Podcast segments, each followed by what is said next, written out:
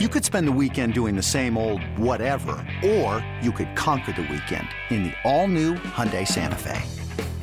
Visit HyundaiUSA.com for more details. Hyundai, there's joy in every journey. This episode is brought to you by Progressive Insurance. Whether you love true crime or comedy, celebrity interviews or news, you call the shots on what's in your podcast queue. And guess what? Now you can call them on your auto insurance too with the Name Your Price tool from Progressive.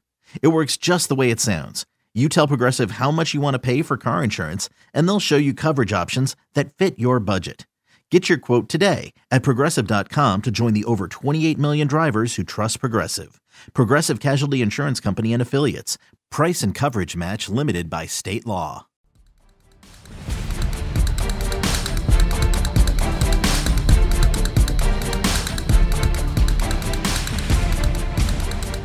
Yep, there's no doubt about it. And uh, again, this is somebody where more and more Giant fans are in his camp.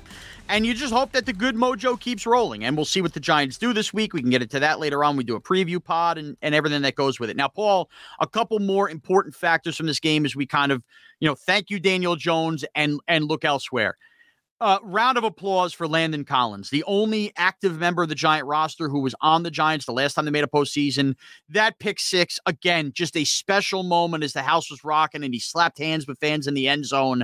And you talk about a guy who, right, we all sat here and I think it was breaking news right before we taped the podcast when the Giants had signed him to the practice squad. Then he got activated early. Then he was so inactive for weeks that you almost forgot he existed. Now Tae Crowder's long gone and Collins is just proving and playing this pivotal role both in the run and the pass in Wink Martindale's defense. And he gets the pick six, his first since that 2016 season in London versus the Rams. Just a great moment from Landon Collins as well. And what a what a big piece to the defense he's been the last couple weeks. Yeah, and if you talk to his teammates, they will express their admiration for him and their respect for him in terms of his leadership, in terms of his work ethic, his intensity. Uh, they love his football acumen. He's very, very smart. You know, when Landon left here, the problem was he was making so much money. He was going to try to get a big contract. He did get one from Washington. And at that time, he was slowing down as a safety and had gone through a litany of injuries to where that contract was overpriced for a guy who was going to be still a full time safety.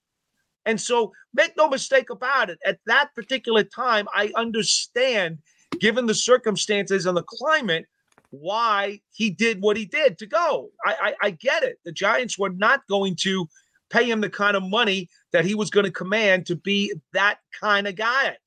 But now in this role as a inside linebacker in a game that has become so much more pass oriented than even 4 or 5 years ago where you're using your sub packages more, where you want more athleticism, where you need guys who are more hybrids than they were a few years ago. Landon Collins has found a niche. And I think he is going to be a big factor the rest of the way. Yeah, and, and, Paul, you might you would know better than me. Big factor the rest of the way. I think there's a chance Landon Collins on the team next year as well. I know they want to improve the inside linebacker room, but I, I, I think he's at least if he's embraced the role. You know, I'm going to compare it to the NBA. Carmelo Anthony was almost out of the league, and then embraced the role of finally being a limited minutes bench guy right. and fit the role. You know, if Collins embraces that, you know, I think he has some life still in this league. Doesn't mean a big, pay, high paid guy in a defense, but a valuable chess piece. Sure, I, I think that's there, especially in this defense. I don't think they would be uh, adverse to that. The question will be how does Landon feel? Right. Does does he want a bigger role again? Has he resuscitated his career that he wants to play more and obviously is going to need a, a valued contract that is commensurate with those kinds of snaps. Yesterday he played 55% of the snaps, which is the most he's played this season. Now, I think they like that role for him. Do you know yesterday there were a ton of plays. They went with seven defensive backs, yeah, which is known as quarters. You know, nickel, right. dime, right. Quarters is seven DBs. They did a ton of seven DBs yesterday, where both he and Tony Jefferson were on the field as extra safeties. And you know, I, I know Wink Wink likes to have that chapter, and we now have unseen it unveiled in a very big way. You may even see some of that going forward. The question will remain is that type of chapter, that type of defense, is that something that's going to be sufficient for Collins to chew on? Because you have to remember, uh, Darrian Beavers is going to be the primary starting run stopping inside linebacker next year. Yeah. I know he was headed in that direction when he got hurt and he was put on IR for the season. He'll be back next year. You'll think that McKethan will put on some strength and bulk and and he's going to be involved. Will they bring back Jaylon Smith? McFadden, you mean McFadden? Uh, I'm McFadden. I said McKethan. Right. McKethan's yeah. the offensive yep. lineman. Right. Obviously. But, but by the way, he'll be back next year too. Right. Right. To enhance the depth on this line. Yeah. Well, so, I mean, Paul, they've been riddled with injuries out of their rookie class too, which also makes the season pretty amazing. No question. So I don't I don't know. I don't know if if there if if it's going to work out next year or not. I think that's still to be determined. But I'll tell you this: Landon Collins has a place in this league. Yeah, Collins definitely, definitely can play. I'd love to see him stay, but I I don't know if he's going to want a more expanded role. And let's keep with the defense here for a second. Like a good Tom Clancy novel, we had a big plot twist late last week when on Friday, okay, we're not going to probably see Jackson or obviously Xavier McKinney. And then we get Xavier McKinney. And Daboll said this in the postgame presser too. They had planned a lot of limited snaps for him. His conditioning looked good and he looked good on the field. And ironically, he got beat for that one big play that Indy made, which was just an incredible catch. Yeah. But Xavier McKinney uh, seemingly didn't miss a beat yesterday, Paul, and he was a part of a lot of those packages, the quarters packages, and everything else. Uh, I was stunned to see him on the field. It is certainly refreshing. Clearly, this is a different defense with him on the field. So, a two parter for you, Paul. Number one, how surprised were you at that late twist in the week that McKinney would play. And number two, we did not end up seeing Adoree Jackson. I know you've been projecting for weeks he'd come back. Now it really doesn't matter for Philly. Do you think we get a Dory at all to shake off the rust, or are we just going to see him in two weeks? Uh, I I wouldn't be surprised if they give him a few snaps against Philly just to get him back in a game, but I also wouldn't be surprised if they don't play him at all. I mean, yeah, I, I think the tra- the trainers are going to have a very big say on this, as they have the last two weeks. And he's a pro. Know? And he, eh, you know, eh, it's not like he's some young guy. Dory Jackson's played the playoffs before. I think you trust him if he's resting that he'd be ready to go into. It. I suspect as though I'm leaning toward at this point not playing him, but I wouldn't blame him if they got him a, a series or two just to get back in the flow. Because even McKinney admitted he had to shake off rust early in that game yesterday. Right. Well, would you want Jackson to be rusty in the first quarter of a playoff game? Right against when, Justin Jefferson, right? And and all it could take is one or two plays, and you pay for it. That's true. So so I don't I don't really know how they're going to play that. Uh, I do feel confident, though, obviously, that he's going to play in the playoffs. I, I just don't know what they're going to do with him against Philly. McKinney's an interesting case because, you know, we knew he was going to have the splint on his hand. It clearly impacted him. I think had he not had the splint on the bomb that you're talking about, he might have been able to make a better play on the ball. But you been. could see when he went up, his hand was stiff and it's closed because he's got that splint on it.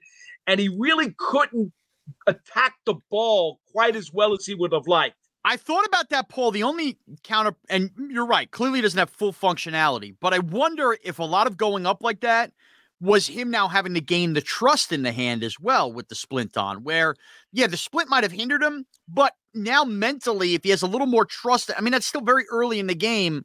Maybe he's a little more aggressive in fighting his hand up there, too. Potentially. Potentially. I took talked to him after the game on our MSG post game show, and he said the splint was not an issue, didn't bother him at all. He went for a, a post game X ray just to check to see if yeah, there was Dave, any damage. Daboll was Nothing surprised by that post game. Did you hear that?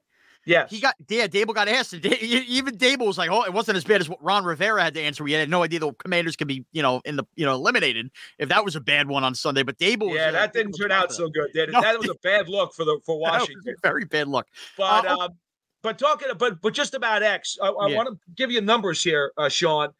Uh, 48 snaps 83%, which was uh, third most on the Giants defense yesterday. Now, remember, in most games, you're going to get at least 65 snaps, 70, 75, kind of depends on the tempo of the game. So, in truth, because it was a slow down game yesterday, you know, 48 snaps is is not a whole lot, right? Considering it could have been a whole lot more.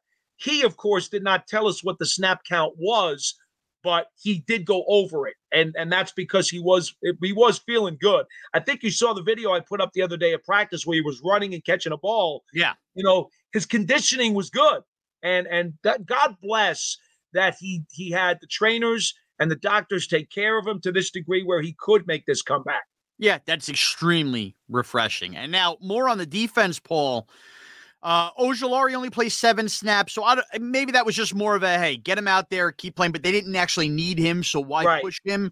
That's the vibe I got from it. Ankle was still a bit sore after the game. I did talk to him, so there was no need to push it because they didn't yeah. need him. It was a blowout. And that's that is a classic example. And I would go Leonard Williams as well with the burner where he had to come out. That's been bothering him. Right. Both of those guys, in my opinion, Paul should not see the field next week versus the Eagles. Yeah, I I strongly strongly want to stress this to all the fans out there that Coach Daboll is probably as symbiotic with his training staff as any coach I've ever seen.